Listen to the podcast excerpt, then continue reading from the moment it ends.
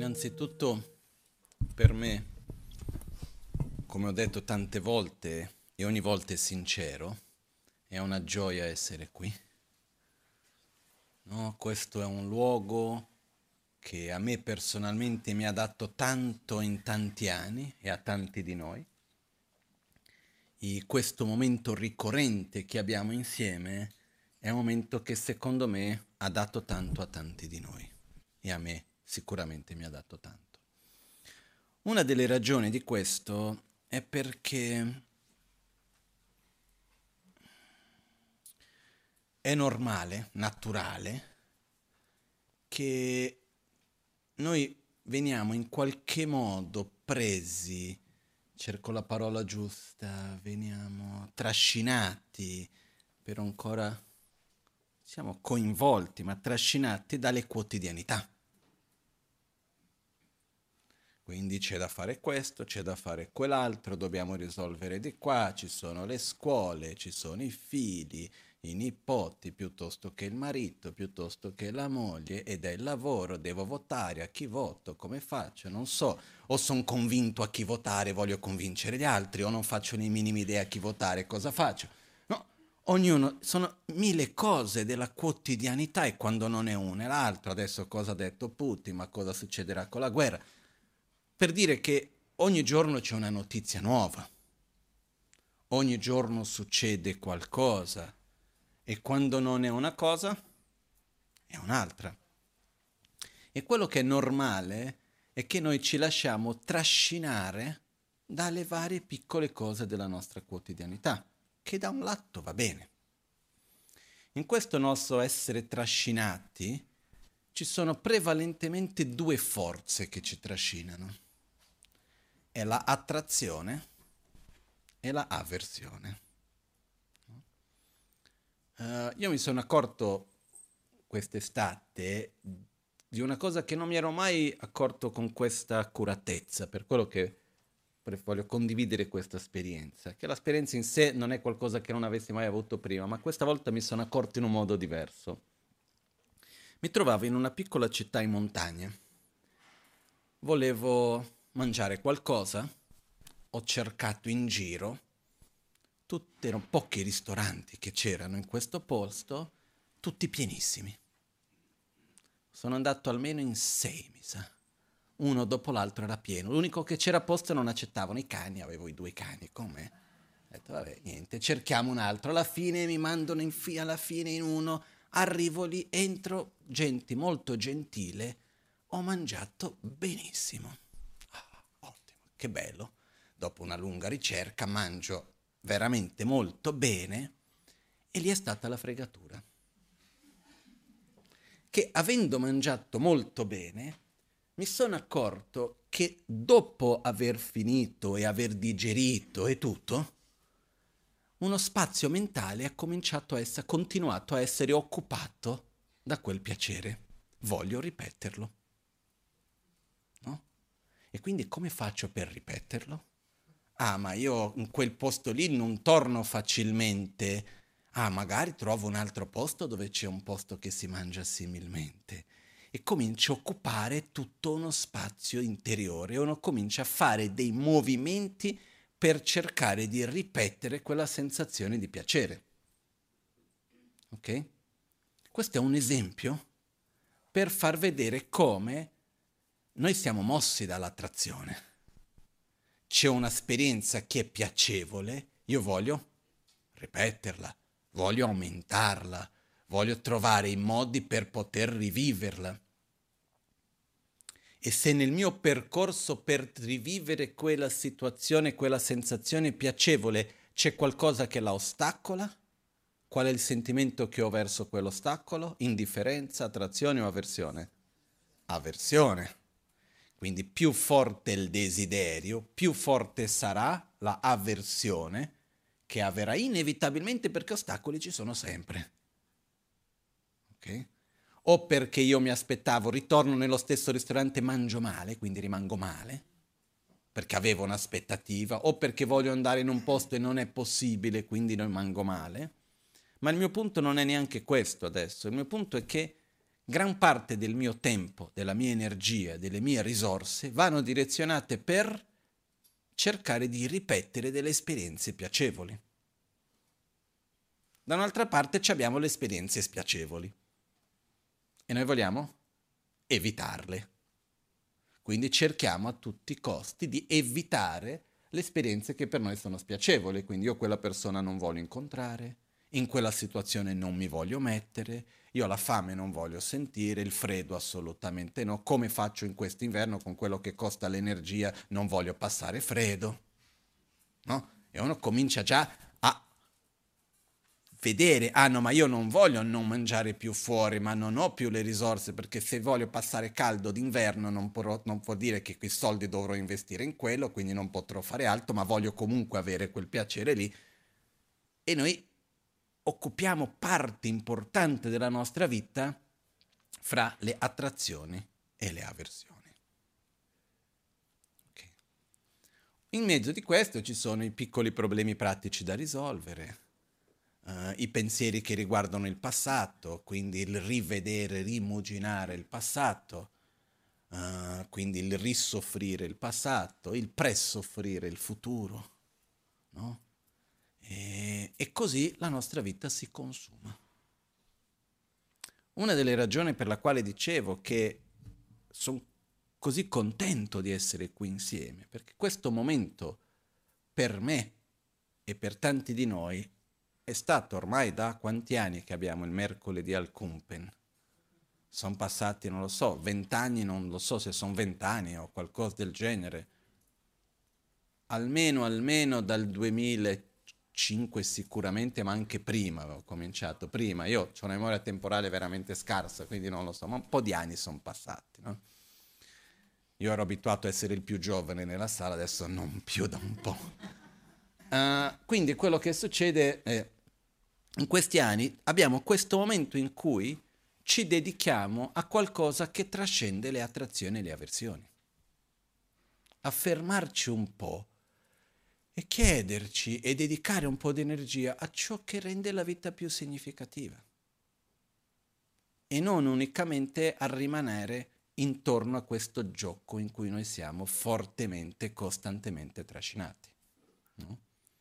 Adesso siamo in particolar modo in un momento in cui si finisce il periodo di vacanze, si ritorna al periodo, diciamo, lavorativo, eccetera, eccetera, c'è chi non le ha fatte le vacanze, c'è chi le ha fatte di più, c'è chi le ha fatte di meno, però comunque in generale ha questa tendenza. No? E, ehm, e viviamo in un'epoca anche in un contesto dove c'è questa tendenza di dover correre, come se non ci fosse il tempo per fare le cose. Le cose vanno fatte con una certa fretta, con una certa velocità. Basta prendere un film fatto in questi ultimi anni e prendere un film fatto 30 anni fa. I tempi sono uguali? Se noi prendiamo un film di 30 anni fa lo guardiamo e diciamo ma che roba lenta, no? Il film è lento, quelle scene lunghe. Quindi siamo abituati a correre siamo sempre di più abituati a saltare da un oggetto di percezione all'altro. No? Addirittura io mi ricordo negli anni 90, io ho una memoria temporale molto scarsa, quindi non è detto che sia gli anni 90, okay? però io mi ricordo più o meno così negli anni 90, quando a un certo punto nei telegiornali era cambiata una dinamica fondamentale Fino a un certo punto nel telegiornale esisteva una gerarchia di informazioni. Alcuni ancora ce l'hanno, ma tanti l'hanno persa. Dove prima si davano le notizie di più peso, di più importanza, e poi si finiva con i gossip piuttosto che. Siamo arrivati a un certo punto, secondo me verso la fine degli anni 90, non so dire esattamente il quando, inizio dei 2000 più o meno, dove a un certo punto succede che dalla notizia che è scoppiata la guerra passa che quell'autore piuttosto che cantante si è lasciato con la fidanzata. senza togliere nulla alla sofferenza del cantante e l'autore e con tutto il rispetto verso la sua vita privata che non, ne, non c'entriamo nulla. Però sono due livelli diversi. E siamo arrivati a un livello oggi dove prendiamo il nostro cellulare, prendiamo... Vieni pure qua davanti pure, c'è posto qua. Prendiamo i nostri cellulari e passiamo da una cosa a un'altra in una velocità spaventosa e con un livello di superficialità non indifferente, perché passiamo da mille persone morte in mezzo alla città, alla guerra di qua di là, a il cane che danza e non so come, a quello che di qua... o no? Alla pubblicità di questo piuttosto che di quell'altro, abbiamo una velocità incredibile nel passare da una cosa a un'altra. Tutto questo che cosa ci comporta alla fine dei conti? Qual è il vero problema che io vedo in questo? Che noi siamo in un tempo in cui abbiamo sempre di più le cose vanno più veloci. Uh, se volete anche uno di questi cuscini quadrati si possono utilizzare magari. No, no, questo, questo che invece da tavolino lo mette come cuscino, anche se qualcuno avesse bisogno. Okay. Okay. Perciò quello che succede è che siamo in qualche modo in una cosa dove c'è è, frenetico, le cose vanno veloci, ma quello che va veloce veramente non è il mondo, è la nostra mente. Ok? Il pianeta gira nello stesso modo anche se ho letto poco tempo fa che hanno dovuto aggiustare ecco, per qualche parte di millesimi di secondo la durata della giornata, che il pianeta le- gira leggermente più veloce. Però nulla. No? Eh, però la vita è più veloce. Possono essere mille le ragioni che sia, ma quello che va più veloce è la nostra mente. Ricordiamoci che la nostra mente è fatta di abitudini. È come un muscolo praticamente che si familiarizza e si abitua con le cose. Più faccio una cosa, più quella cosa diventa facile. Ok? Più siamo abituati a passare da un oggetto a un altro velocemente, più quello diventa la normalità. E fare il contrario diventa difficile, diventa faticoso. Ok? Quindi quello che accade è che noi viviamo in tempi in cui corriamo, corriamo, corriamo, corriamo, per andare dove non si è capito. Quindi una delle migliori metafore di questi tempi sono le palestre, con quella gente che corre per andare da nessuna parte, no? Che... Poi io mi ricordo una volta, nulla contro le palestre, eh? Però io mi ricordo la scena in Brasile, quando andavo, no, adesso tornerò in Brasile, però mi ricordo andando dal centro di Dharma in Brasile alla casa di mia madre, c'è una palestra con tutta la vetrata enorme davanti e oltre che la gente che va in bicicletta da fermi o corre da fermi, c'è anche quelli che salgono le scale da fermi, no? E poi osservando in quel periodo la cosa che sono rimasto colpito è che uno paga per salire le scale da fermi, poi quando va in aeroporto tutti prendono la scala mobile. Non vedi uno che sale le scale. Strano, no? In qualche modo questo, però questo per poi è un po' la metafora di questo modo nel quale noi corriamo però senza sapere bene dove vogliamo andare. Ma quello che accade è che più io vado veloce, più diventa normale andare veloce, che più ci abituiamo con questo. Il mio punto che voglio arrivare più che altro oggi è che è importante in qualche modo oltre che il camminare, oltre che il fare tante cose, avere dei piaceri, evitare delle sofferenze, va bene mangiare come uno piace, va bene cercare di avere una vita confortevole, tutto quello va bene, ma non basta. Okay? Noi abbiamo diversi tipi di bisogni. Okay? E ci sono quattro, quattro tipi di bisogni fondamentali. Io questo nel buddismo non l'ho mai letto, non mi hanno mai insegnato dal punto di vista del bisogno, questa è una mia conclusione, però si parla delle quattro forme di generosità. Quindi si dice che quando qualcuno vuole aiutare qualcun altro, ci sono quattro modi in cui aiutare. Primo si deve aiutare materialmente, poi si può aiutare dando amore, poi dando protezione e poi dando il Dharma, che è l'aiuto da livello spirituale. Questo perché ci sono quattro forme di generosità? Perché noi abbiamo quattro tipi diversi di bisogno. E quando noi ci troviamo dinanzi a qualcuno per voler aiutare l'altro, per voler donare, dare algo, ricordandoci che l'atto del dono è una delle cose più belle che possiamo fare per noi stessi, è donare qualcosa agli altri, è molto importante dinanzi al dono chiederci, ma tu di che cosa hai bisogno? Perché l'atto del dono fatto correttamente richiede alla base un'attitudine di umiltà. Perché io devo darti quello di cui tu hai bisogno, non quello che io ti voglio dare. E questo non è semplice. Ok? Quindi se io arrivo da qualcuno, la nostra tendenza come esseri umani, in generale, è che noi vediamo l'altro tramite il filtro di noi stessi. No? Un esempio mio personale, adesso quel, questo problema non ho più e quest'estate l'ho potuto contestare, no? assicurarmi che è così.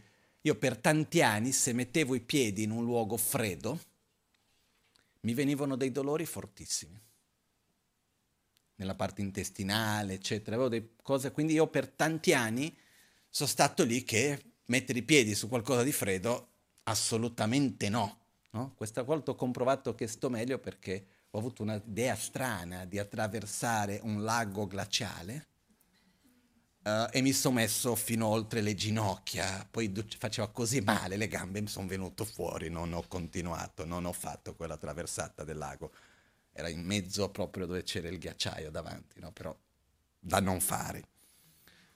Uh, però non sono stato male, quindi quello per me era una, una, conferma che sto meglio. Però per tanti anni ho avuto questo problema.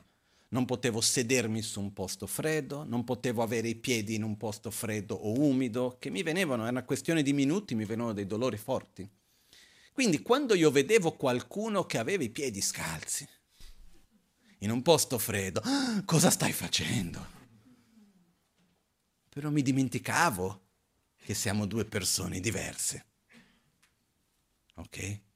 Quindi la nostra tendenza quando noi vediamo l'altro è di immaginare che l'altro sperimenta il mondo così come noi lo sperimentiamo. E se io ho dei bisogni, io immagino che tu hai gli stessi bisogni. E se io ho risolto i miei bisogni in un certo modo, io credo che posso risolvere i tuoi bisogni nello stesso, dimenticandoci un punto fondamentale. Siamo diversi. E siamo in momenti diversi, viviamo epoche diverse, generazioni diverse, contesti culturali diversi, esperienze diverse, corpi diversi, emozioni diverse. Non siamo uguali. Quindi dinanzi all'altro, la prima cosa che dovremmo chiederci è, ma di tu di che cosa hai bisogno? Ma anche dinanzi a noi stessi. Perciò vediamo un attimino questi quattro bisogni. Ok?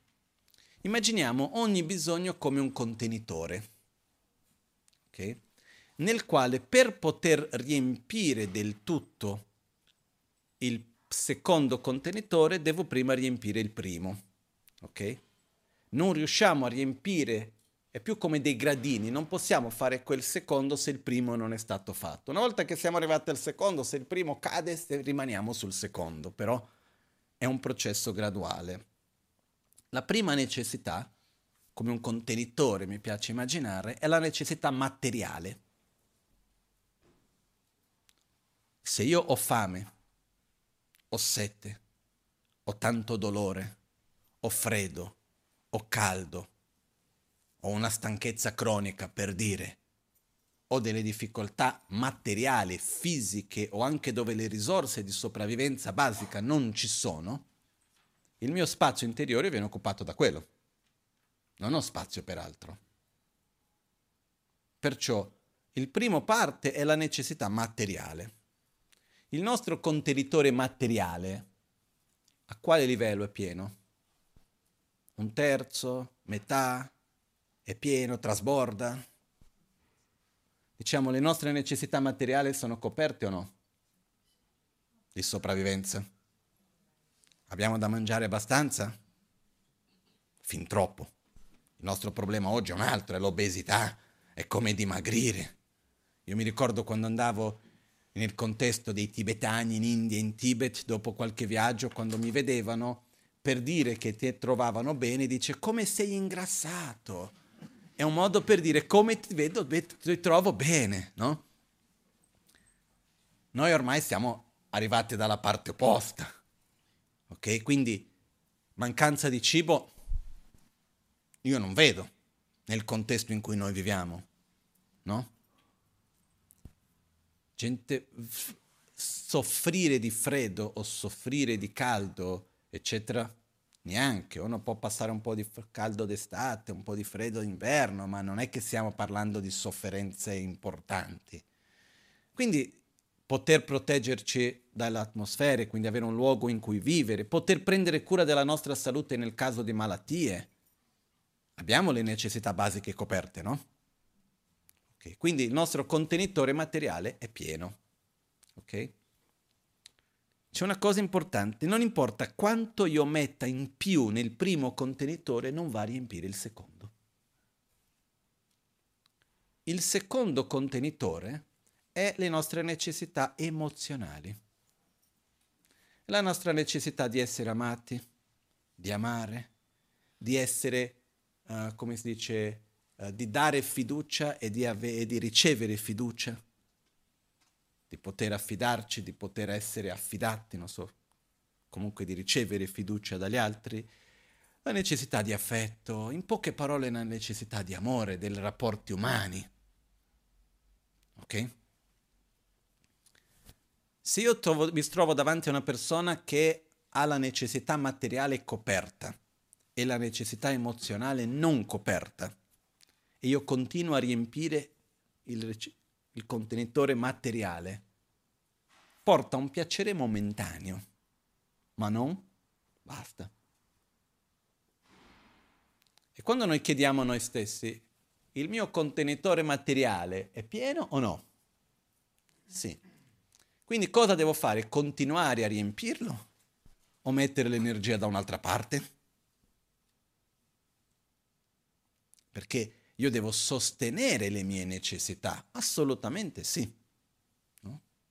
Io devo sostenere la mia necessità da un punto di vista di salute, di un minimo di benessere, devo sostenere il mio corpo, la mia vita, il mio rapporto con gli altri, tutto questo vivo in una società, devo poter sostenere la mia vita materialmente, quello va bene, assolutamente sì, non sto dicendo che dobbiamo fare voto di povertà, non è quello di cui parlo. Noi siamo molto ben oltre il voto di povertà. E non ho nulla contro la ricchezza materiale, dipende come viene utilizzata e come uno vive poi. Il punto è, se io continuo a mettere la mia energia per riempire il primo contenitore, quando quello è già pieno, non va a risolvere il resto. E quindi io mi chiedo, ci chiediamo, nella nostra vita, quanta energia mettiamo per riempire la necessità materiale, per ottenere cose materiali in più, per cercare di portarci uno stato di piacere e di felicità, perché alla fine è quello. Ok? Poi ci servono o non servono? Perché quella necessità è coperta o meno? Nello stesso modo che quando io vado ad aiutare qualcuno, io dovrei prima chiedermi di che cosa hai bisogno quando io vedo di aiutare me stesso, io dovrei chiedermi di che cosa ho bisogno. Quindi se la mia prima necessità che è materiale non è coperta, quella è la mia priorità. Se quella è coperta, quella non è più priorità. Seconda necessità, quella emozionale, quella di amare, quella di essere amati. Però in realtà la necessità emozionale si risolve molto di più amando che essendo amati. Perché se noi pensiamo di poter risolvere la nostra necessità emotiva aspettando che gli altri ci debbano amare, magari ci amano tanto, ma non sarà come ci aspettiamo, non sarà come vogliamo, non sarà magari abbastanza. Ed è bello essere amati, non c'è nessun dubbio, però è molto, molto, molto più bello amare. Quando noi ci permettiamo di vedere l'altro, quando noi ci permettiamo un attimino di andare oltre l'io e il mio,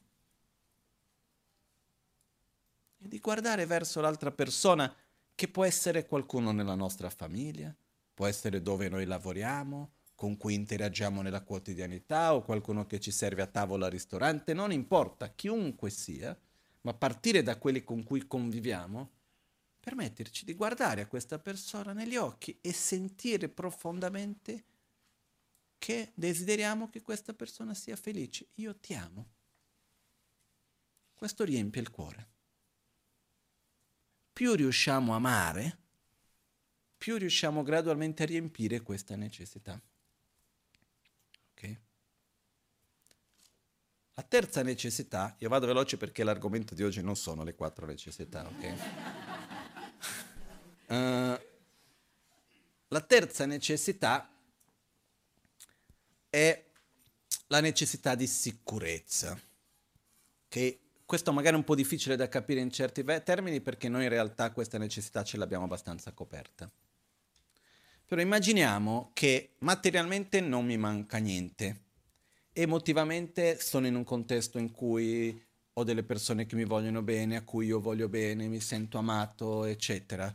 Però vivo in un contesto dove c'è la paura perché c'è la guerra, dove c'è una forte criminalità, dove io ho dei pericoli eminenti, forti dinanzi a me. Il mio spazio è occupato da quello no?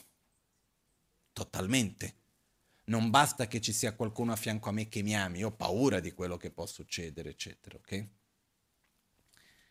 La cosa interessante è che anche se io mi trovo in una situazione di pericolo, se io non ho la parte emotiva coperta, quella diventa quasi più importante che la, la mancanza di sicurezza.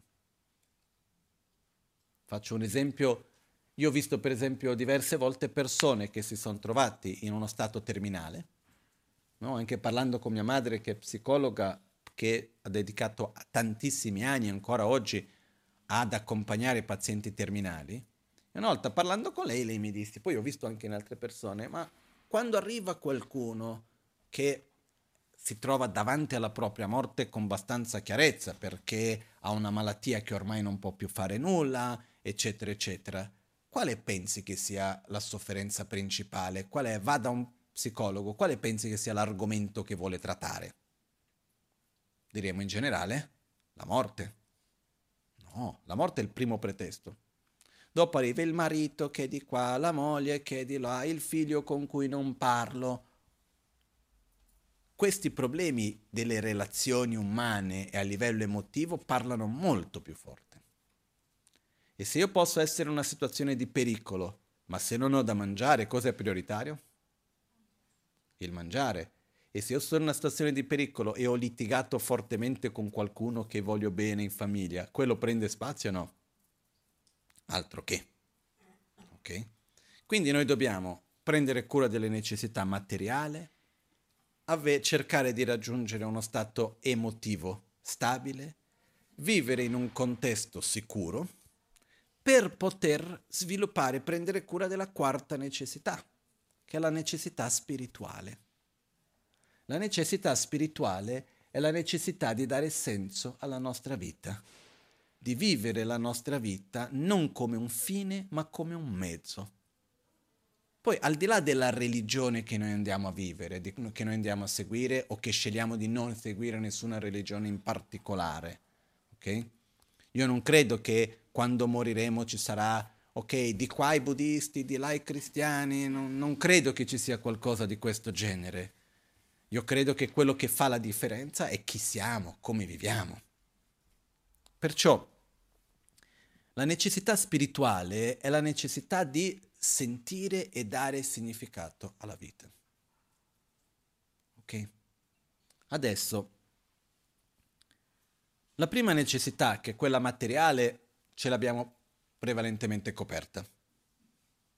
No? E la cosa strana è che la priorità assoluta che diamo è l'economia. Sono le tasse, quanto pago, quanto spendo, quanto costa. Che non tolgo l'importanza di questo. Però non è la nostra necessità che ha bisogno di più attenzione. O mi sbaglio? No, se noi guardiamo nella nostra vita, la maggioranza di noi soffriamo per mancanze materiali o per conflitti interpersonali? Dove soffriamo di più? Per i conflitti.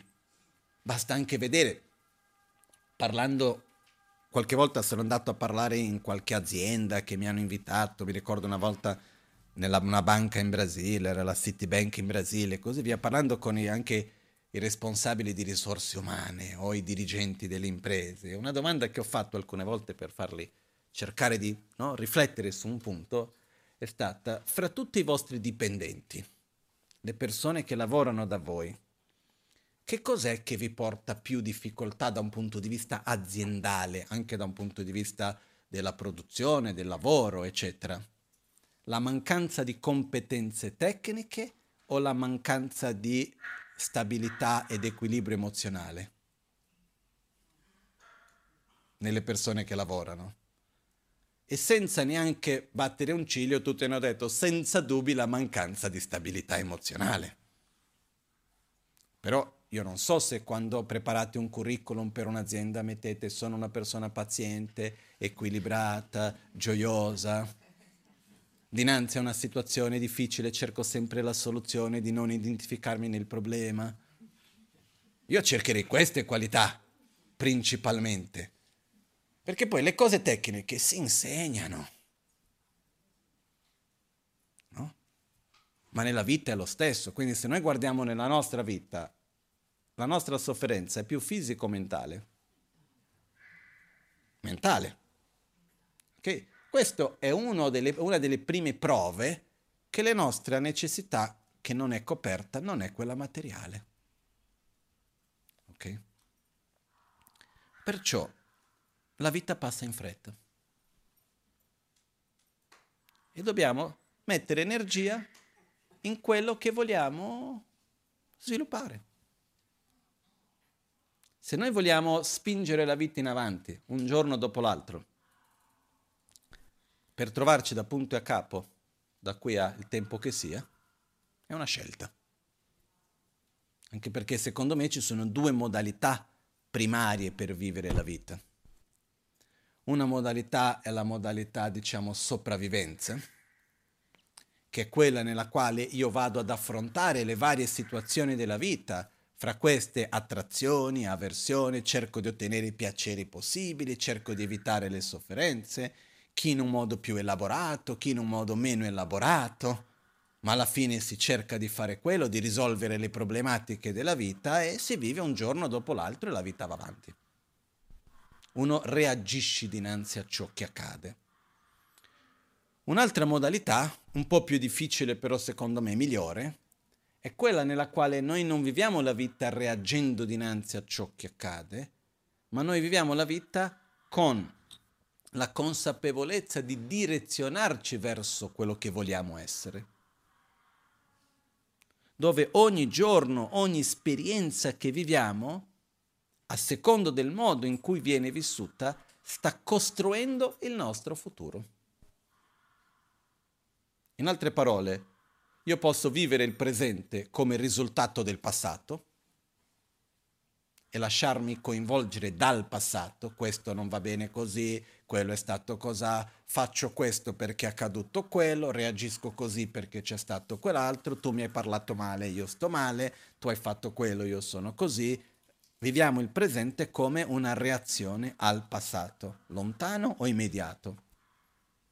L'altra possibilità è io vivo il presente come una causa per il futuro. Tu mi parli con aggressività, ma io voglio coltivare gratitudine, io voglio coltivare armonia. E quindi io ti parlo con armonia, io ti parlo con rispetto. Non perché tu mi hai parlato male e io voglio essere il santo della situazione, ma perché io voglio coltivare e costruire un rapporto di armonia, quindi io voglio agire a secondo di quello che io voglio vivere, io non voglio agire a secondo di quello che c'è stato. Non so se è chiara questa differenza. Ok? Perciò, cosa facciamo noi? Noi vogliamo interagire ogni giorno con le varie situazioni in un modo consapevole verso una direzione particolare che vogliamo andare? O vogliamo reagire dinanzi alle situazioni nel miglior modo possibile? Sono le due possibilità. Ok? E quello che un po' mi preoccupa, e faccio, apro e chiudo una parentesi veloce un po', è che mi sembra, come posso dirlo? Cerco di dirlo in un modo semplice e gentile. Um,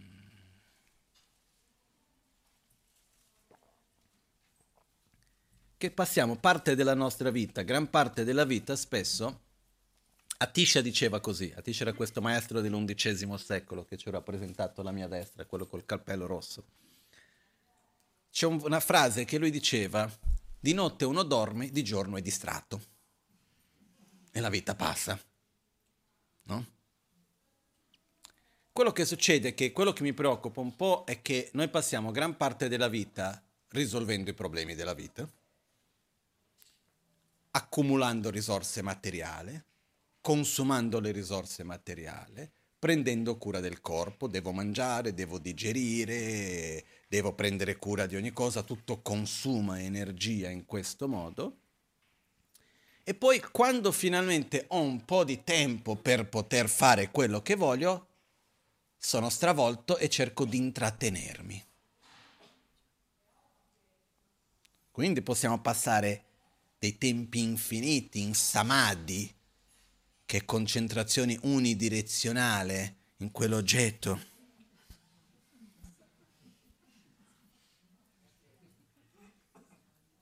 Non so, Samadhi è lo stato meditativo per eccellenza, no? Non so se vi è mai capitato di trovarvi con un cellulare in mano, dove l'unica cosa che si muove è l'occhio e il dito principalmente, e uno entra in uno stato quasi di non dico di estasi, ma dove non pensa quasi più a nulla perché sono tante cose diverse che a un certo punto non sa più neanche cosa sta vedendo, da dove è venuto e da dove va e non riesce a staccarsi. Non so se vi è mai capitato una cosa del genere. A me mi è capitato e quando ho visto questo ho detto mai più basta. Non ci voglio perché riconosco la mia debolezza. Eh? E quello che succede è che la vita passa. E quando abbiamo visto, no, la vita passa. E passa in fretta. Io ho avuto un mese fa, per essere preciso perché oggi sono andato dal medico, per quello che mi ricordo la data che ho dovuto dirglielo, il 13 di agosto, un'esperienza a cui sono profondamente grato. Per varie concomitanze è inutile entrare nei dettagli adesso per un insetto, che non si è capito ancora quale insetto, il medico oggi diceva che è una cosa molto strana nel, nel tutto il suo insieme, sono finito ad avere un shock anafilattico. Per una reazione allergica molto forte, non un'allergia a nulla di solito, ho avuto questa reazione allergica, no? Quindi sono svenuto, eccetera. Alla fine tutto bene, sono qua, va tutto bene. Giorno dopo vado a fare in gompa, a fare guidare la pratica, a fare gli insegnamenti qualche giorno dopo, guardo in gompa dove c'è ad Albagnano un mandala simile a questo che abbiamo qua quadrato e proprio nel senso c'è lì l'insetto che io credo che è stato quello che mi ha fatto questo, fermo lì davanti. No? Oh, è ancora lì.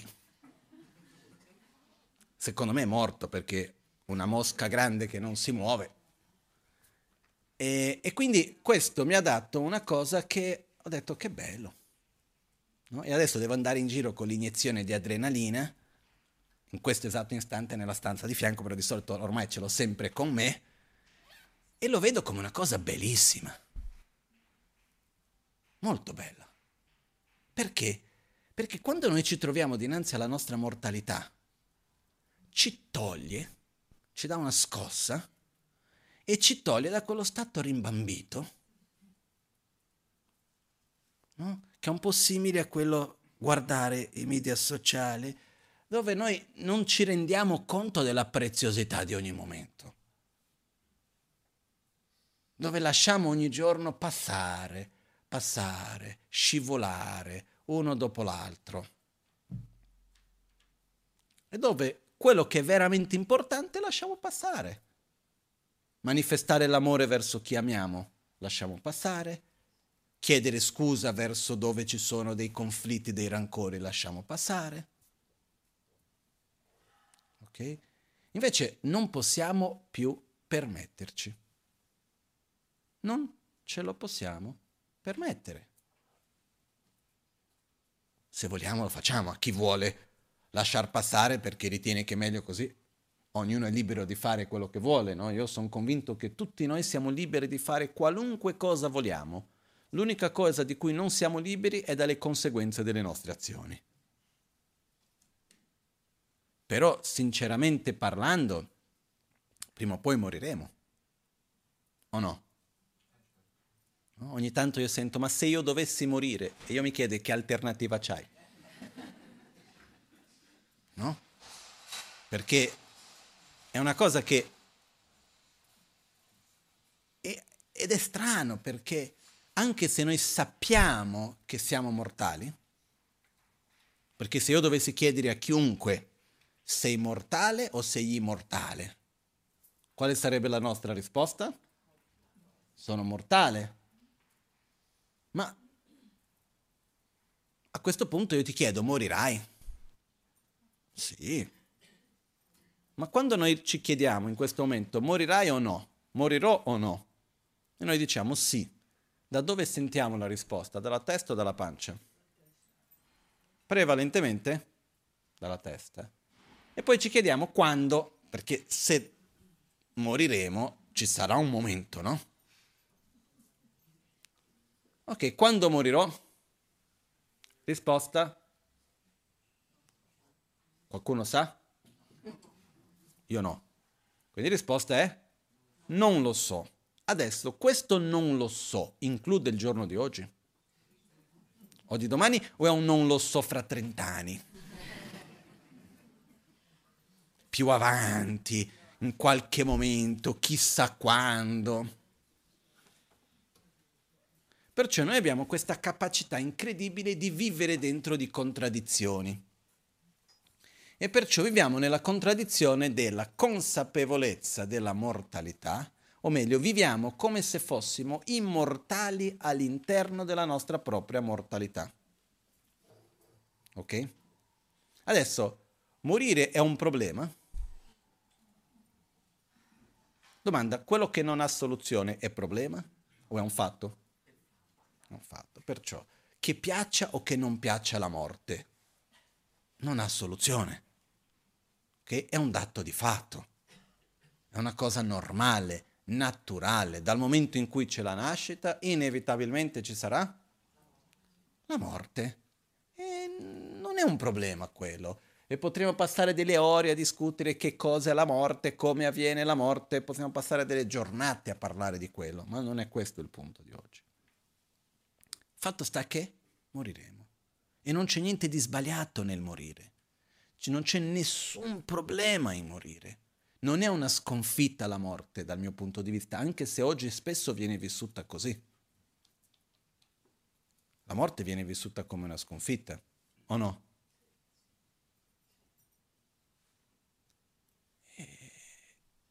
Il problema non è morire e la sconfitta non è morire, il problema è vivere la vita male. Quello è il vero problema, anche perché c'è soluzione. Ok?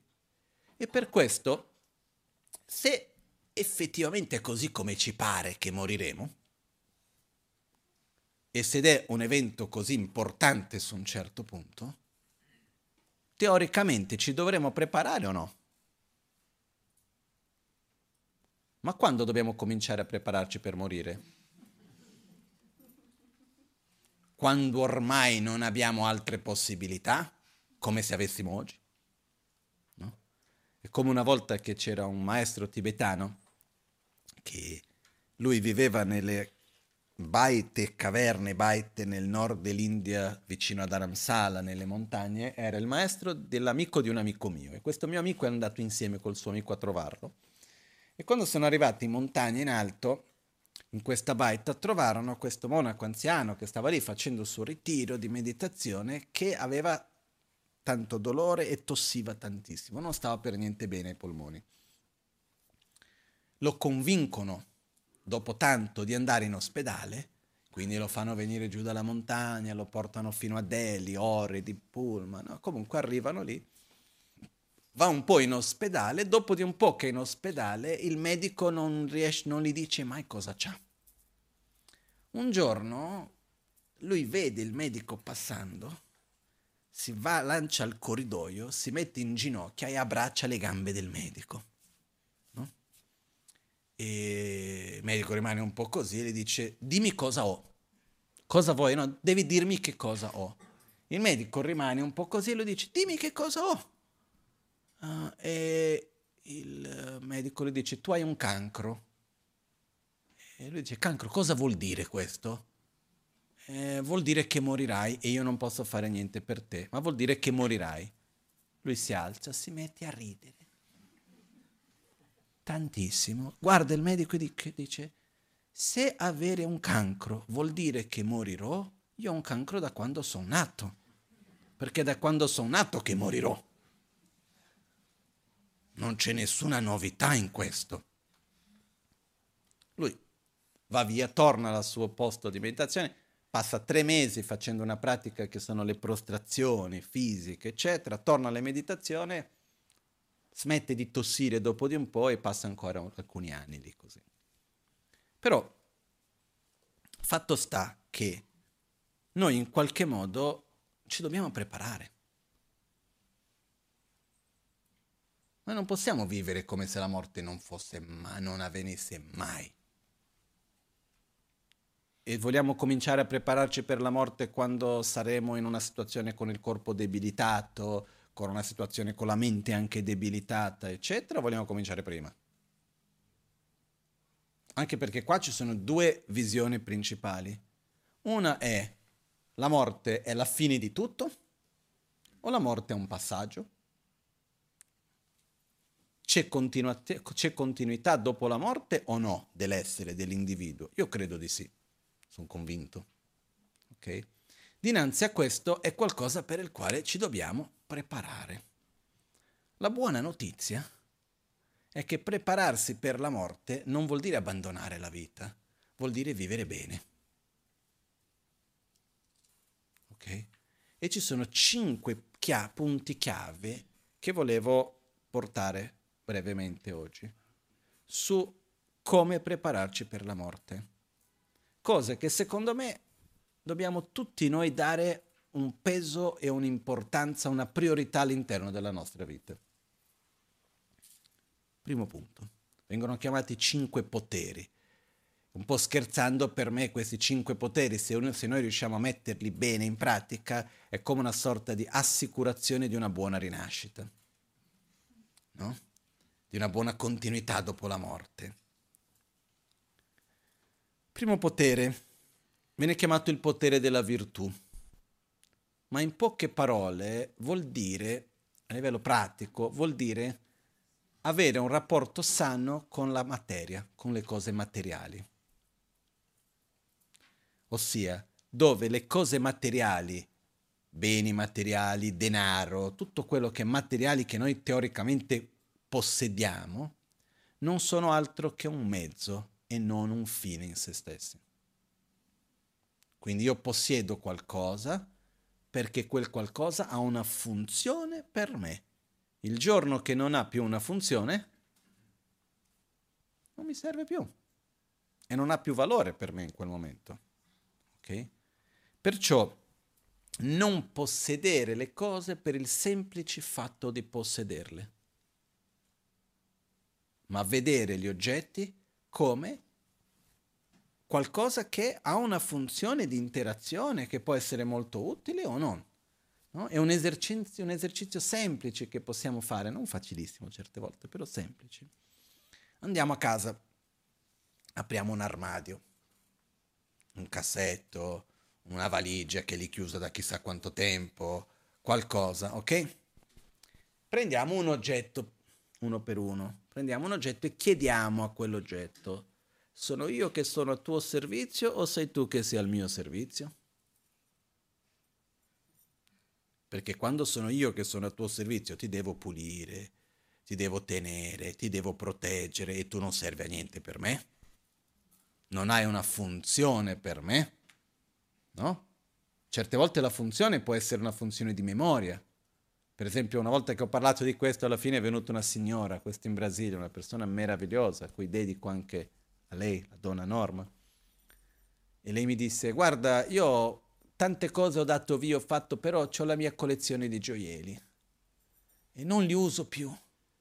Però eh, io ogni tanto li apro e mi ricordo mio marito che mi regalò questa, il mio figlio che mi regalò quell'altra, questo momento che ho utilizzato questa, eccetera, quell'altra, e quindi è un modo per connettermi con dei ricordi. Ho detto, quindi hanno una funzione. Ok? Però se io sono davanti a un oggetto, quell'oggetto non ha funzioni per me oltre che essere posseduto da me. A questo punto le possibilità sono o lo regaliamo, o lo vendiamo, o lo buttiamo, o gli diamo una funzione. Ma non lo teniamo senza che abbia una funzione. Il passo successivo è guardarsi l'oggetto e chiedere ma io ti voglio o tu mi servi? E fare la distinzione fra il voglio e il serve, il bisogno. Quando qualcosa è qualcosa che io voglio ma che a sua volta non mi serve, più voglio, meno ho. Okay? Quindi a un certo punto devo dire lo voglio ma non mi serve, quindi lo regalo.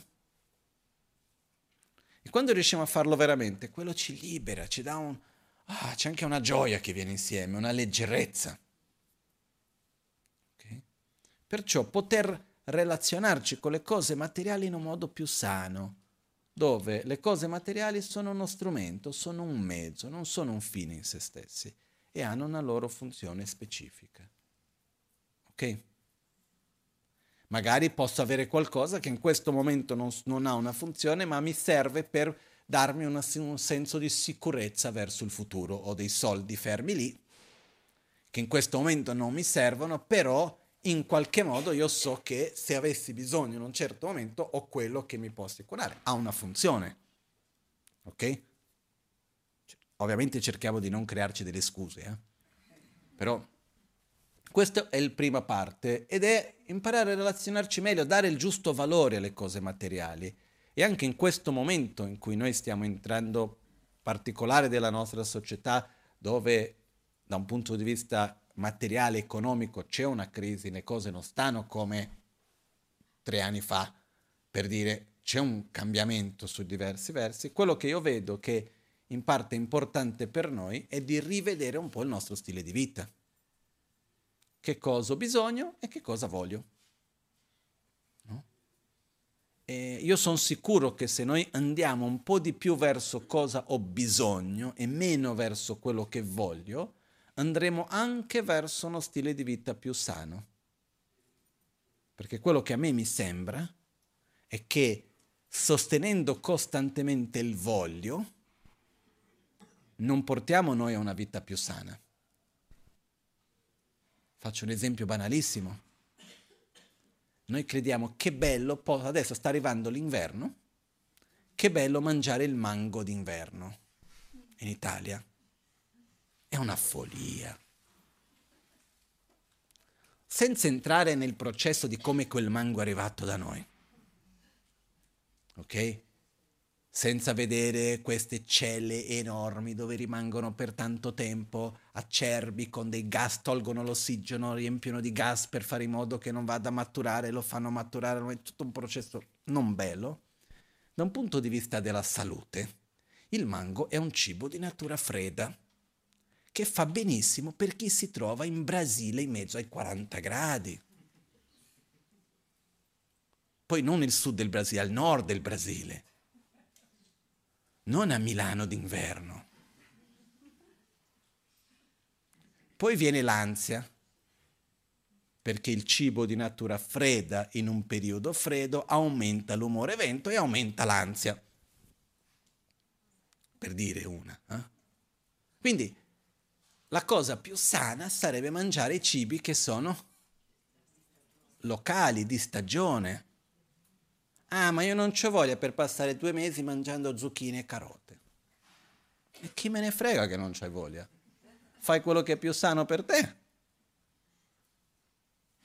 E su questo voglio aggi- approfittare per aggiungere un altro punto, quando riguarda fare una scelta di vita che sia più verso il bisogno e non verso il voglio, che alla fine ci fa stare meglio qualunque oggetto con il quale noi andiamo a interagire, dalla persona con cui interagiamo, al cibo che mangiamo, ai luoghi in cui stiamo, a qualunque cosa con la quale interagiamo, potremo prevalentemente, ci sono qualche altre caratteristiche, però prevalentemente diciamo dividere in quattro categorie.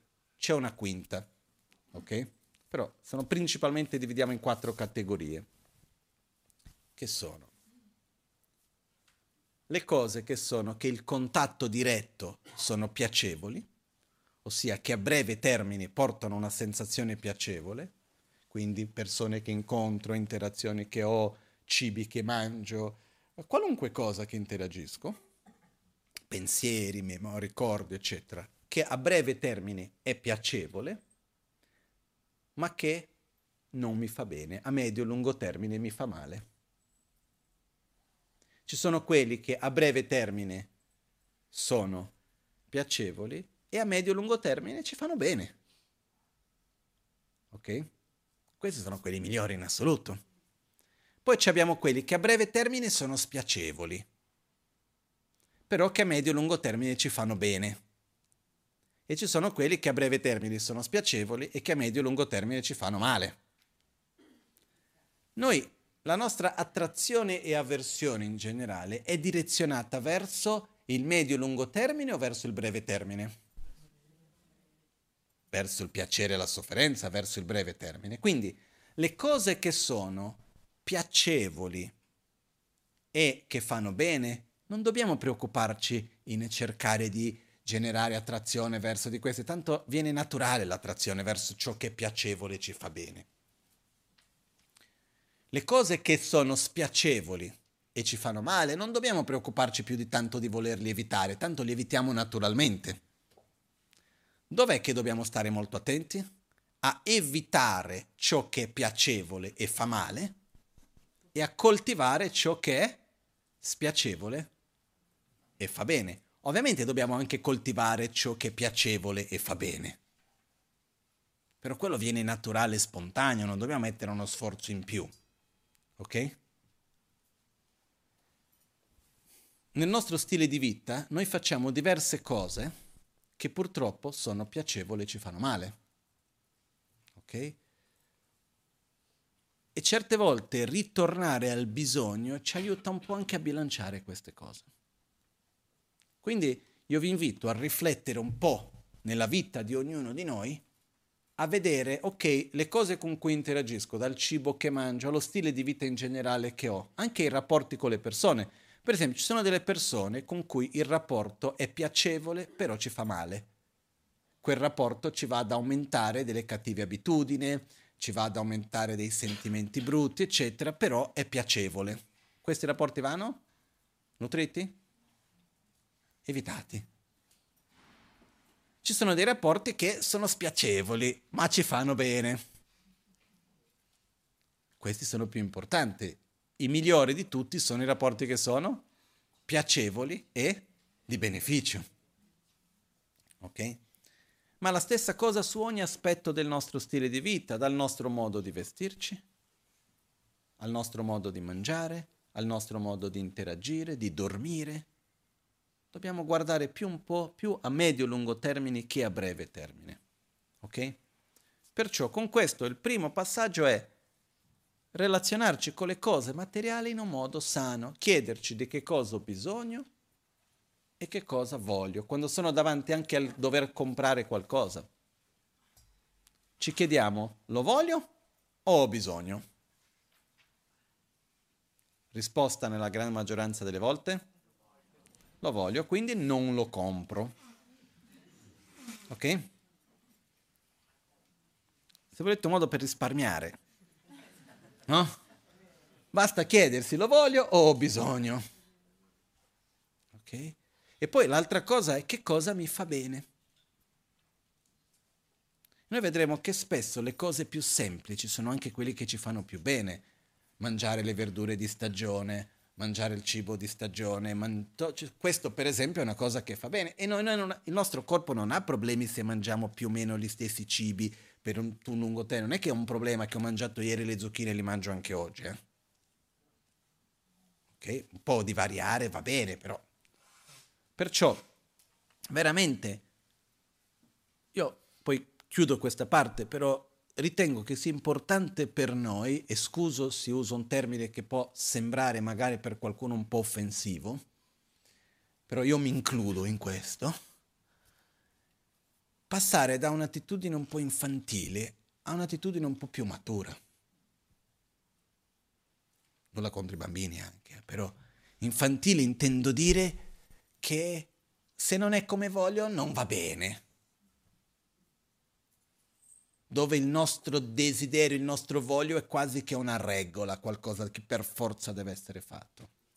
Dove c'è paura della fatica, c'è paura di mettere sforzo. Invece la cosa importante è pensare a quello che è il medio-lungo termine, dove sto andando, dove vado, cosa coltivo, cosa porto con me dove il momento presente non è un fine, è un mezzo. Okay. Perciò meno importanza. No? Io, mi è venuto questo in mente particolarmente questa mattina, no, questa mattina, ieri mattina, che ogni tanto guardo le notizie. E al mattino, prima di scendere al centro, stavo guardando le notizie e c'era una notizia, ogni tanto guardo notizie di vari paesi, ieri guardavo quella italiana e c'era una notizia che, visto il caro energia, c'era un'azienda che si trova in difficoltà perché hanno queste celle frigorifere enormi per le arance e giustamente il costo dell'energia in questo momento sta andando alle stelle, eccetera, eccetera. Ma quello che mi ha fatto riflettere da quello è, ma perché dobbiamo mangiare la spremuta d'arancia fresca che non è fresca d'inverno? Quando non ci fa bene? Perché non possiamo semplicemente mangiare il cibo quando quel cibo la natura ce lo dona, nei luoghi in cui ce lo dona? Sarebbe meglio per tutti. Ok? Quindi secondo me è un po' una domanda di ridimensionare un po' le nostre scelte, il nostro stile di vita per qualcosa più sul sano che più sul piacere da un punto di vista del soddisfare il desiderio ogni volta. Andiamo al secondo punto. Quindi il primo è relazionarci con le cose materiali in un modo sano. Ok? Secondo punto, secondo potere, viene chiamato il potere dell'aspirazione. Non entriamo in dettagli adesso, però il potere dell'aspirazione, in poche parole, è coltivare e sviluppare un'identità che trascende questo corpo, questo nome. È il non attaccamento al corpo, al nome, alla posizione sociale. Ok? Già più difficile. Cinque poteri diventano più difficili man mano che andiamo avanti. Però è possibile. Io qua entro, apro un piccolo finestra in mezzo a questo Qualcuno mi riferiva di un libro di una dottoressa canadese di origine cinese che ha vissuto in Cina fino ai 18 anni e poi con 18 anni è andata a vivere in Canada.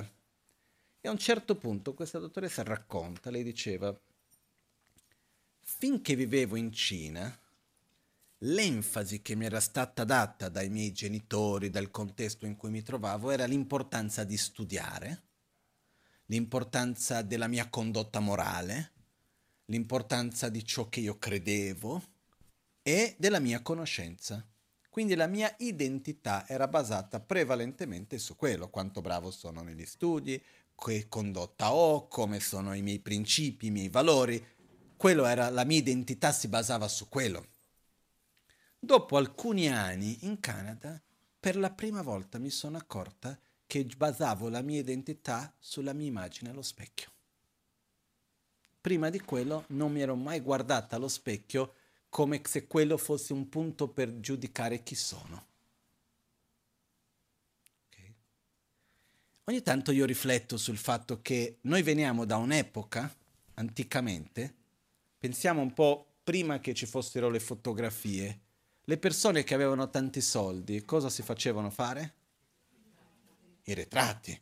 Chiamavi un pittore famoso per farsi un ritratto, la mia immagine lì. Ok? Poi piano piano sono venuti gli specchi, uno si guardava, però com'era la identità di una persona quando non esistevano gli specchi? Su che cosa era basata? Sull'aspetto fisico? Non credo tanto. Noi siamo passati dal non avere gli specchi per milioni di anni, tantissimo tempo. A un certo punto abbiamo tutti gli specchi, poi per avere i ritratti, per arrivare alle fotografie, per arrivare al selfie, per arrivare ai filtri.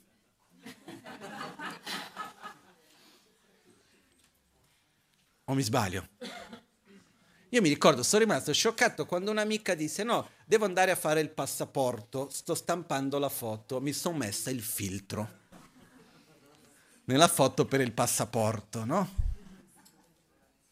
Quindi il problema qual è? Che io comincio a identificare che io sono quella roba lì. Quindi io non sono più i miei valori, la mia conoscenza, i miei sentimenti, le mie esperienze. Io sono la mia immagine. E questo è terribile, è difficile, è pesante da vivere, è faticoso. Perciò per il secondo potere dovremo guardarci meno allo specchio, farci meno selfie, non mettere i filtri e capire che io non sono quella roba lì. Quando mi guardo allo specchio che cosa vedo? Non so, spontaneamente cosa diciamo? Quando ci guardiamo allo, guardiamo allo specchio cosa vediamo? La nostra faccia. Non è vero. Quando io guardo allo specchio io vedo il riflesso dell'immagine del mio viso sullo specchio, non è la mia faccia quella che c'è lì. È comunque un'illusione. Ma o nello stesso modo che quello che vedo nello specchio non è la mia faccia, immaginiamo che lo specchio fosse sempre curvo. Non è la mia faccia quello che vedo, è il riflesso. Nello stesso modo, quello che io vedo non è la mia persona, è un aspetto della mia persona una piccola parte del mio essere. Quindi togliere un po' la nostra identità basata sul nostro aspetto fisico, su come noi sembriamo, che poi più forte è la identità basata sull'aspetto fisico, più forte è la fregatura. Perché uno, noi dobbiamo rientrare in degli standard che vengono imposti esterni. Due, cerchiamo di mantenerlo in un certo modo stabile, fisso, quando la natura del corpo è degenerarsi, è cambiarsi. No? Una volta ho imparato un po' di anni fa che noi cominciamo a invecchiare a 25 anni. Diventiamo adulti del tutto, il nostro cervello finisce di svilupparsi a 21 e comincia a degenerarsi e invecchiare a 25. Quindi non so quanti di noi qua non siamo ancora entrati nella fa- fase di invecchiare. È naturale? Ah, mi sono venute le rughe. Sei vivo? Benvengano le rughe. Perché qual è l'alternativa? Morire giovane? No, effettivamente. È vero che una volta ero in Tibet con uno dei miei maestri, l'abate di Tashilumpo, ho visto prima una sua foto anche. Lui aveva 80 passani, stava dando un insegnamento, era un po' di gente, e a un certo punto in un passaggio, era del Tantra di Guya Samaja, c'è lì e dice, ah e qua questa è la meditazione per... c'è una meditazione particolare per non invecchiare fisicamente, per non avere le rughe, i capelli bianchi, eccetera, eccetera. No? E lui lo disse un po' così, dice, ma c'è questa roba qua, che importanza c'è, una cosa così, e per me non è che vedo, solo mantenere in salute è importante, però mentre lo guardavo io vedevo questo uomo di più di 80 anni, non aveva una ruga e neanche un capello bianco, effettivamente, no? Però al di là di quello, qual è l'alternativa oltre che riempirci di botox piuttosto che e rimanere con la faccia che non ha espressioni? O mi sbaglio? No? Io non avevo mai osservato questo. Qualche giorno fa, nelle notizie, qualcuno mi disse, vedi, questo qua è pieno di Botox. Dice, ma cosa vuol dire? Non vedi che muove la faccia, tutta la bocca, il resto rimane statico? No? Ma il vero problema, se uno è contento così, che ben venga.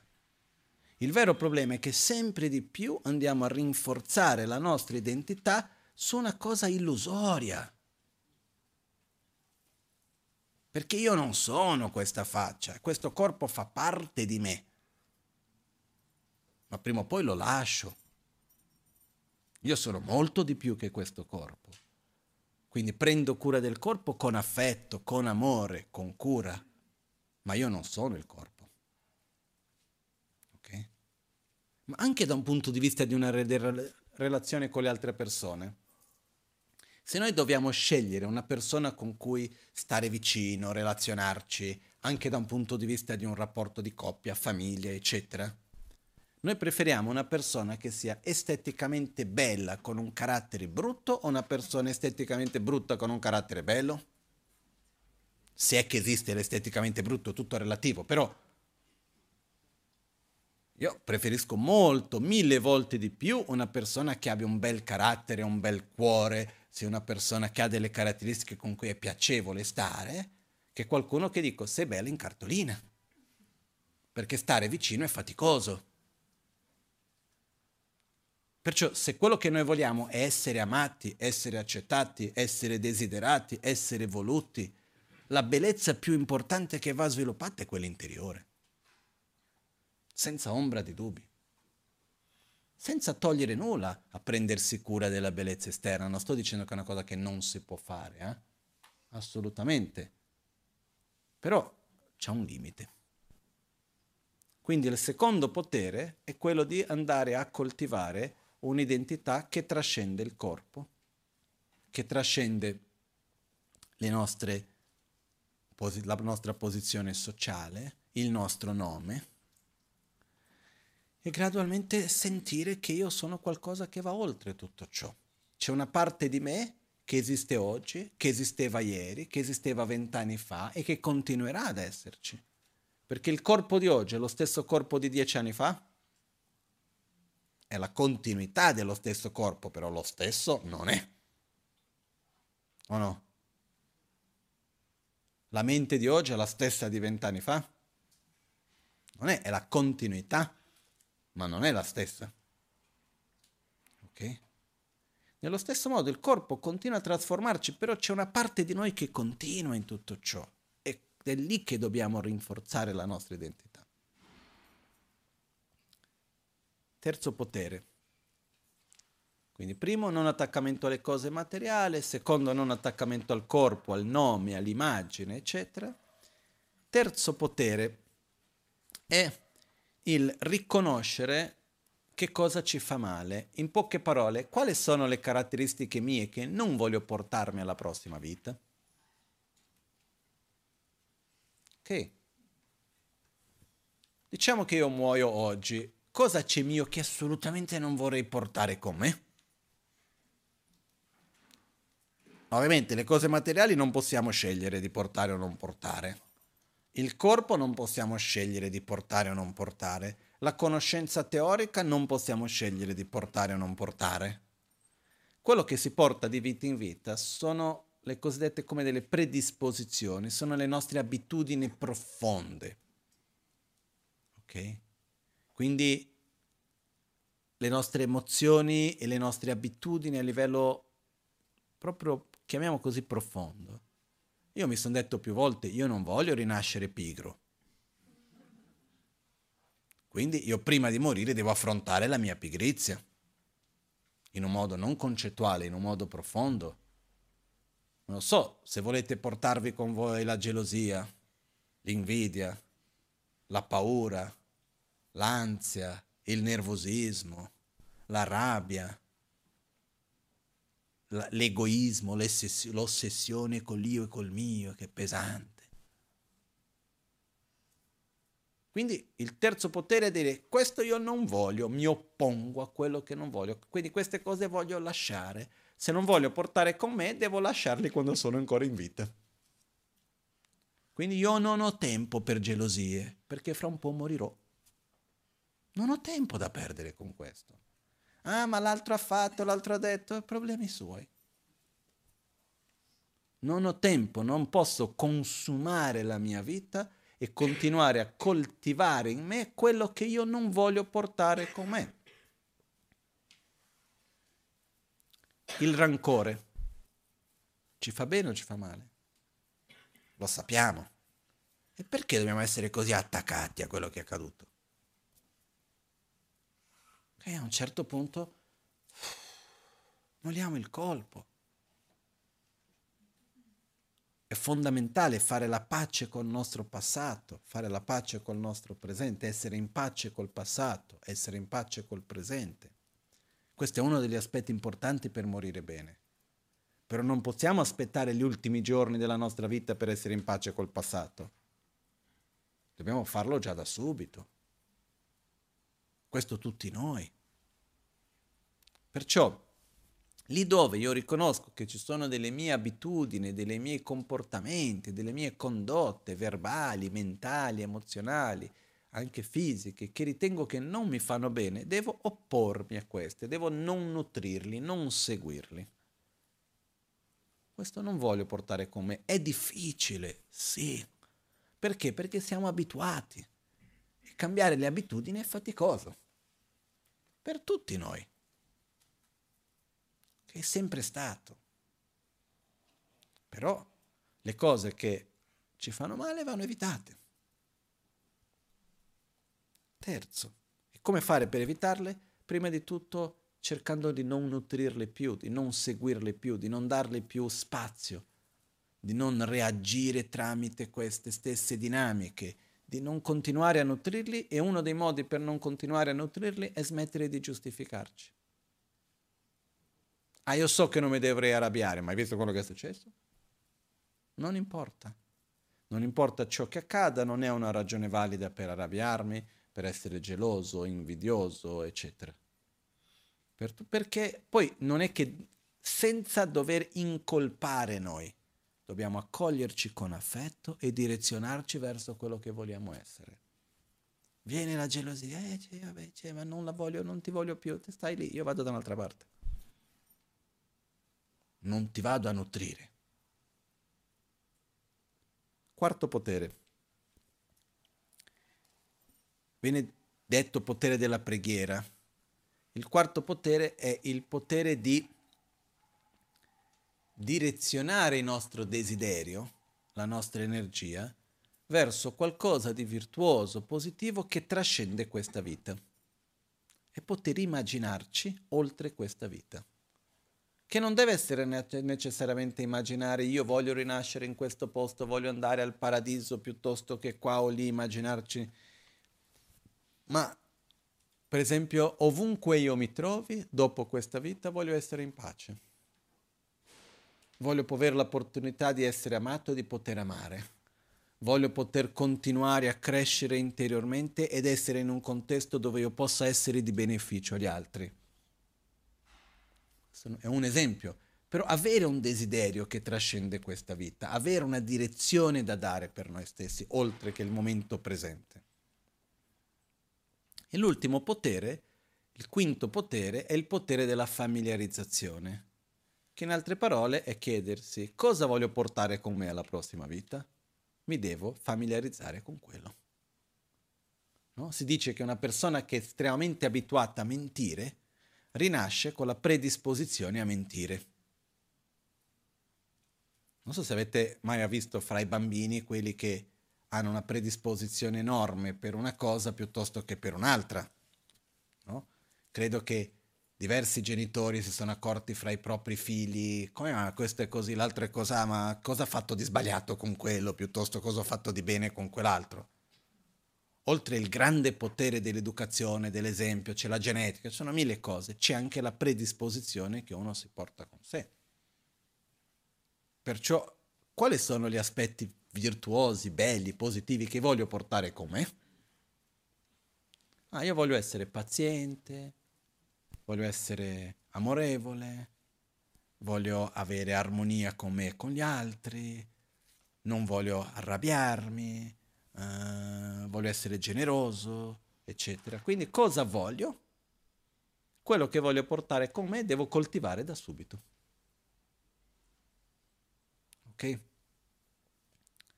Alla fine dei conti, lasciamo stare il fatto che ci sia la morte, diciamo che la morte fosse uno scherzo che alla fine non dobbiamo morire. Se noi mettiamo in pratica questi cinque poteri, ci aiutano a vivere meglio? Ok? Vivere in modo sano le cose materiali, senza attaccamento, vivere il corpo con affetto al corpo, con cura al corpo, ma non a servizio del corpo. Il corpo è a nostro servizio. Okay? Riconoscere quello che ci fa male e voler abbandonarlo. Avere una direzione nella nostra vita che trascende il momento presente. E coltivare ciò che ci fa bene. Importante, no? Perciò quello che io vi invito a fare è di cercare di avere un po' di consapevolezza di questi punti nella nostra quotidianità. Perché i giorni passano in fretta. E al di là di quello che accade, al di là di dove vado, con chi sono, come vanno gli studi o il lavoro, al di là se riesco a pagare le bollette o non riesco a pagare le bollette, al di là di una cosa, se ho freddo o se ho caldo, al di là di mille cose che ci sono, io sto coltivando la pazienza o la rabbia? Io sto coltivando la soddisfazione o l'insoddisfazione? Per esempio, come si fa a coltivare la soddisfazione? Ottenendo l'oggetto di desiderio? No non è ottenendo di più, è valorizzando ciò che abbiamo già. Uno diventa soddisfatto non ottenendo di più, ma valorizzando quello che c'è già. Perciò è avere questa consapevolezza e avere questi obiettivi nelle nostre giornate, poter cominciare la giornata, magari metterlo anche nella settimana, se è più facile, o alla giornata io consiglio la giornata, se qualcuno preferisce la settimana va bene lo stesso.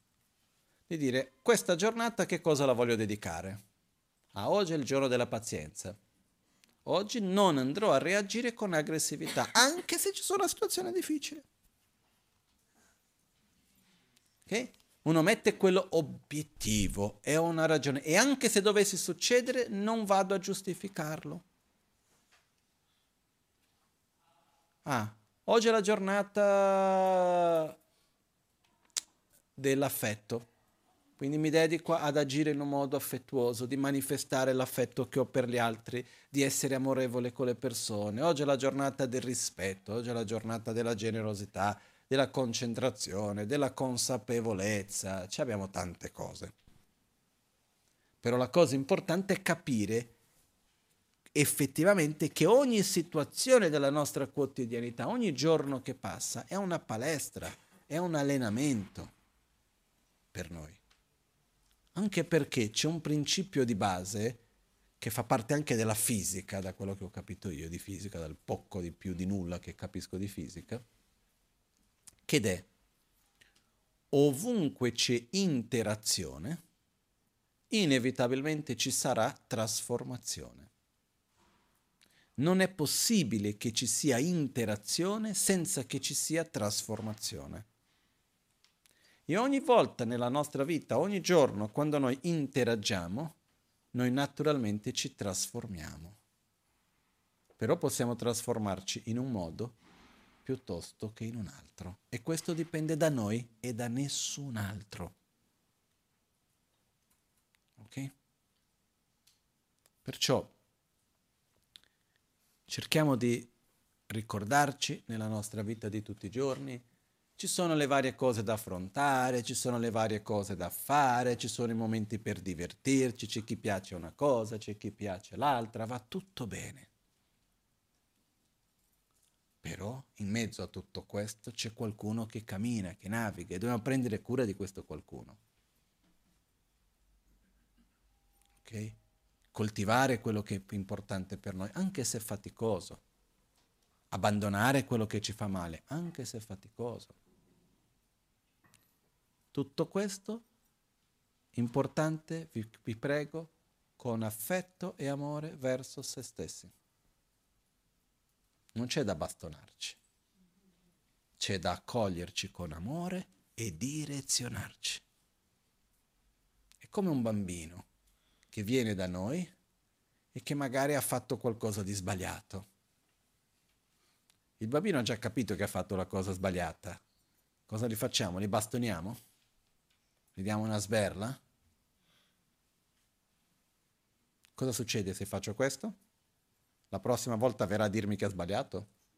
Non credo, cercherà di nasconderlo. E se noi invece diciamo al bambino, ma non è successo nulla, ma fa niente, eccoci qua una caramella. Povero bambino, ha fatto tutto uno sforzo per capire che quello non andava bene e ha ricevuto un premio. C'è un'incoerenza, eh? Quindi meglio che ripeto quella cosa più volte così guadagno il premio. Ma invece se il bambino arriva e viene accolto con affetto e viene detto sì è vero, quello che hai fatto non va tanto bene, però che bello che hai potuto vedere. Come vogliamo fare da ora in poi? Cosa possiamo fare per avere le risorse per riuscire a fare diversamente? Cosa abbiamo imparato qui? Come possiamo camminare avanti? Lo stesso dobbiamo fare con noi stessi. Noi non dobbiamo vittimizzarci, perché nessuno è vittima di nessuno alla fine dei conti. Non c'è da vittimizzarci e non c'è da incolparci. C'è da accoglierci con amore e direzionarci. Ok? In tutto questo c'è uno strumento che è molto valido, perché per poter avere consapevolezza di noi stessi e direzionare le nostre azioni, perché per poter direzionare dobbiamo prima accorgerci.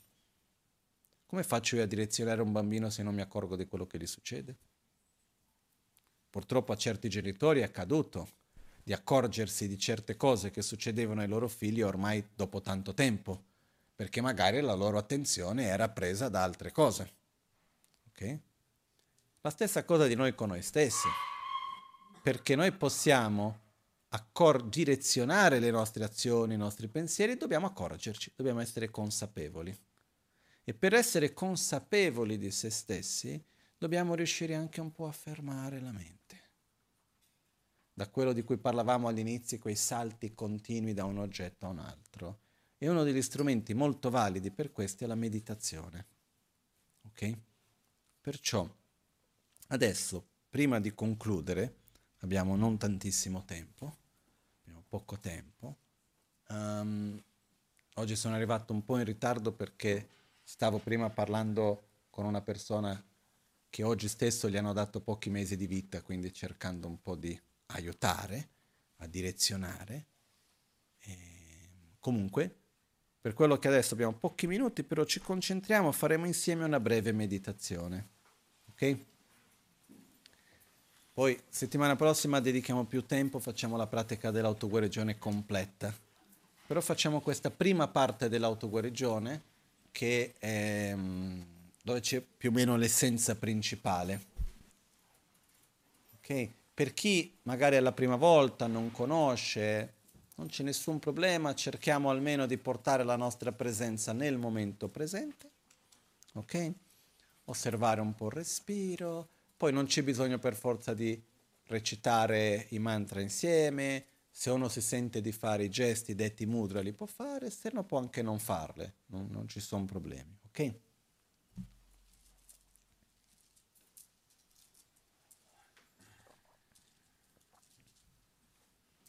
Ci sediamo in una posizione confortevole, con la schiena dritta però non tesa.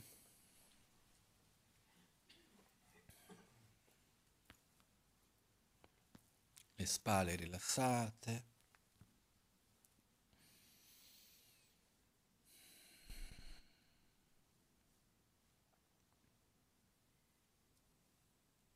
La testa leggermente in avanti.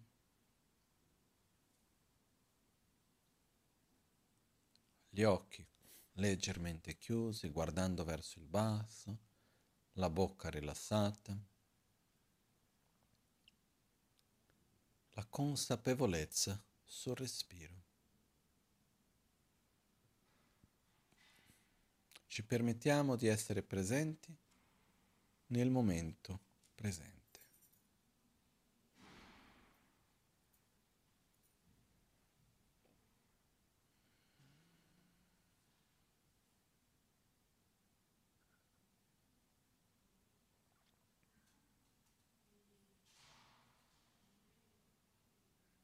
Porgiamo la nostra attenzione con dolcezza, con gentilezza, nella nostra sensazione alle narici dell'aria che entra e dell'aria che esce.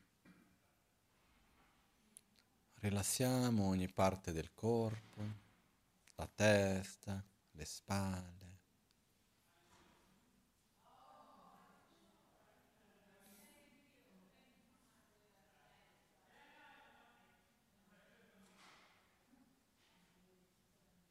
Inspiro.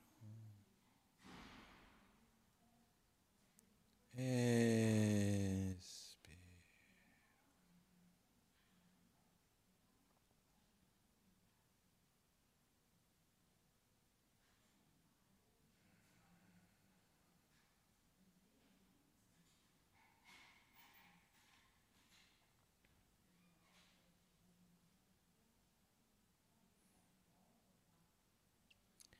Visualizziamo il nostro corpo come un corpo di luce,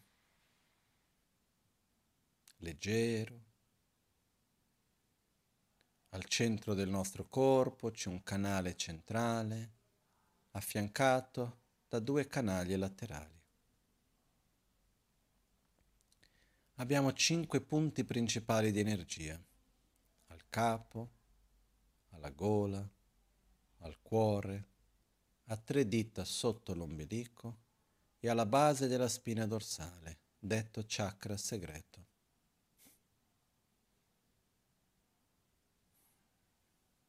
In questo momento i nostri chakra, i nostri punti di energia si trovano leggermente bloccati, alla testa dalla ignoranza, alla gola dall'insoddisfazione, al cuore dal rancore, dalla rabbia, dalla tristezza, dall'ansia, all'ombelico dall'arroganza, dall'avarizia, il chakra segreto bloccato dalla paura, dall'invidia, gelosia. Inspiro. Espiro.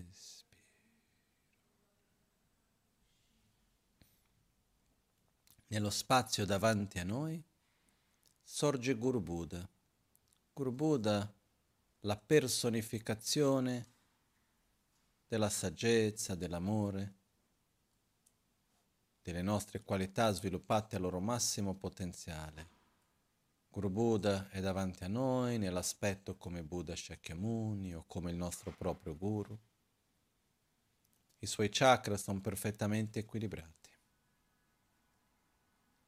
Guru Buddha ci sorride.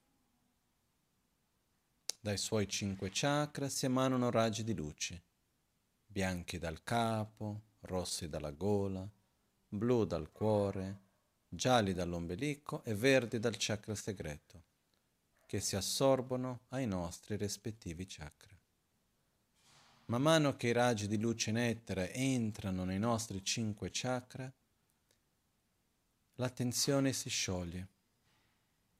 Gradualmente i nostri cinque chakra diventano equilibrati, l'energia può fluire in un modo naturale ed spontaneo e le nostre qualità, come la saggezza, la soddisfazione, l'amore, la pazienza, l'umiltà, la generosità, il potere di realizzazione, la gioia, gradualmente si sviluppano fino al loro massimo potenziale.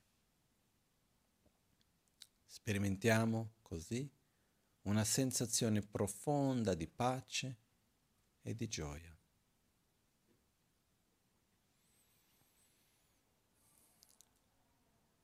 Locho sampo pa gyu trashi pa tuche tempe trinle yarngo da pelge drolor zampe tse parche palden lamme shabla solvade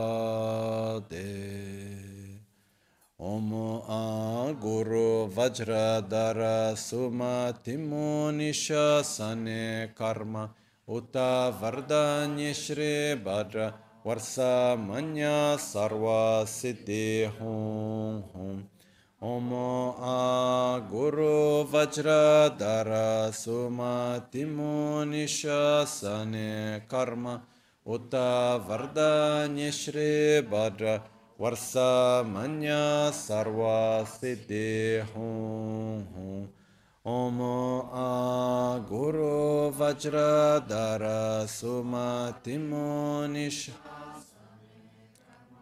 Uta Vardanya Shri Bhadra Varsa Manya Sarva Siddhi Hum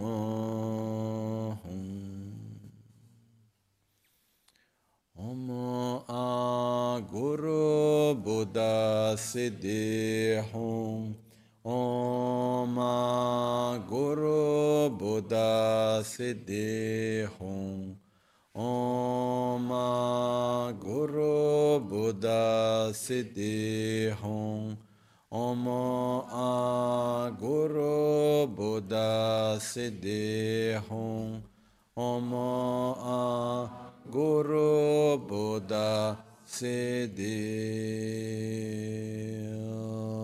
Hum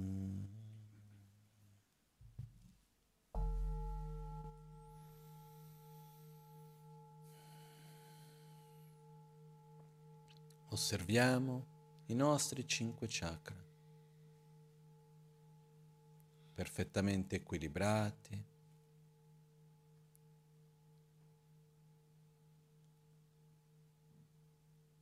ci identifichiamo in uno stato profondo di saggezza, di armonia, di soddisfazione, di amore, pazienza, gioia, di umiltà dove non c'è più bisogno di paragonarci con nessuno, di generosità nella gioia di condividere, di potere di realizzazione dove c'è la certezza in ogni azione, liberi dai dubbi o dalle incertezze, dove c'è il rigioire, la gioia per la felicità di ogni essere. Inspiro. Espiro.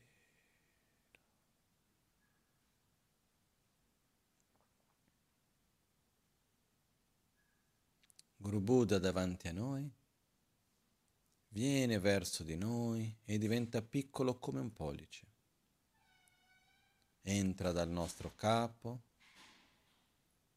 scende gentilmente, gioiosamente e si siede al centro del nostro chakra del cuore su un fior di lotto di otto petali con un cuscino di, lo, di sole e di luna. Guru Buddha si siede gioiosamente. nostro corpo, parole, mente diventano così inseparabili dal corpo e parole e mente di Guru Buddha.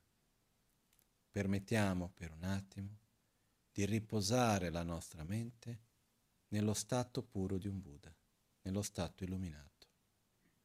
Sperimentiamo una sensazione profonda di pace, di gioia e ci permettiamo di riposare la nostra mente in uno stato profondo di pace, gioia e armonia.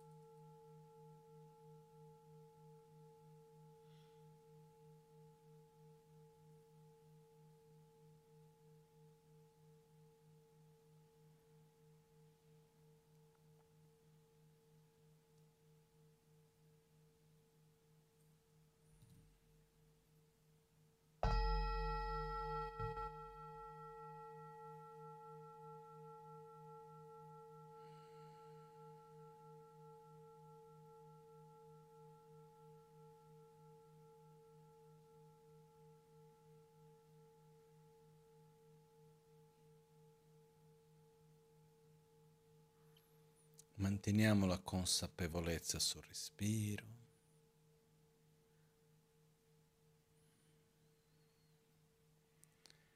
E su questo stato profondo di pace.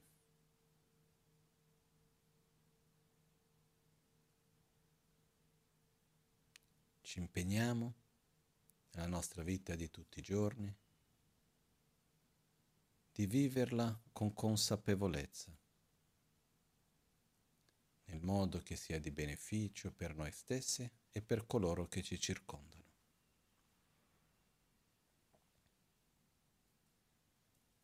Facciamo le nostre dediche. Dedichiamo specialmente ogni energia positiva, ogni azione virtuosa che abbiamo generato per la pace, per la pace interiore di ogni essere, ricordandoci che i conflitti, le guerre sono creati innanzitutto dall'egoismo, dalla violenza degli esseri, perciò che ci sia pace negli esseri, che, sia, che ogni essere possa essere in pace con se stesso e conseguentemente con gli altri. Dedichiamo a tutti coloro che sono malati, che possano velocemente guarire dalle loro malattie, che possano trovare uno stato di benessere fisico e mentale dedichiamo anche affinché ognuno di noi possa avere la forza, la chiarezza di agire in un modo consapevole, virtuoso e gradualmente camminare un passettino dopo l'altro verso quello che si chiama l'illuminazione, ma verso almeno una versione molto meglio di se stessi. Dedichiamo affinché possiamo essere sempre guidati da esseri che sanno più di noi, che hanno più esperienza e che ci possano guidare con amore. E dedichiamo specialmente anche affinché l'ambiente in cui viviamo possa essere sano e che noi stessi possiamo trattarlo con rispetto e amore. Jetsu lame kutse rapten chi nam kra le chochur ge padang lo san tempe drume sasum ki drove munsel tato ne gyuru chi ke wa kuntu yanda lama dang. Dralme cheki pe la long che ching sadan lamge yönten rabzo ne. Dorje change kopa nyur Nimo dele tsendele, nime kuyan delek shin, Nintsen takto delek pe, kuncho sumke chingelo, kuncho sumke ngodru, kuncho sumke trashisho. All'alba o al tramonto, di notte o durante il giorno, possano i tre gioielli concederci le loro benedizioni, possano aiutarci ad ottenere tutte le realizzazioni e cospargere il sentiero della nostra vita con molti segni di buon auspicio.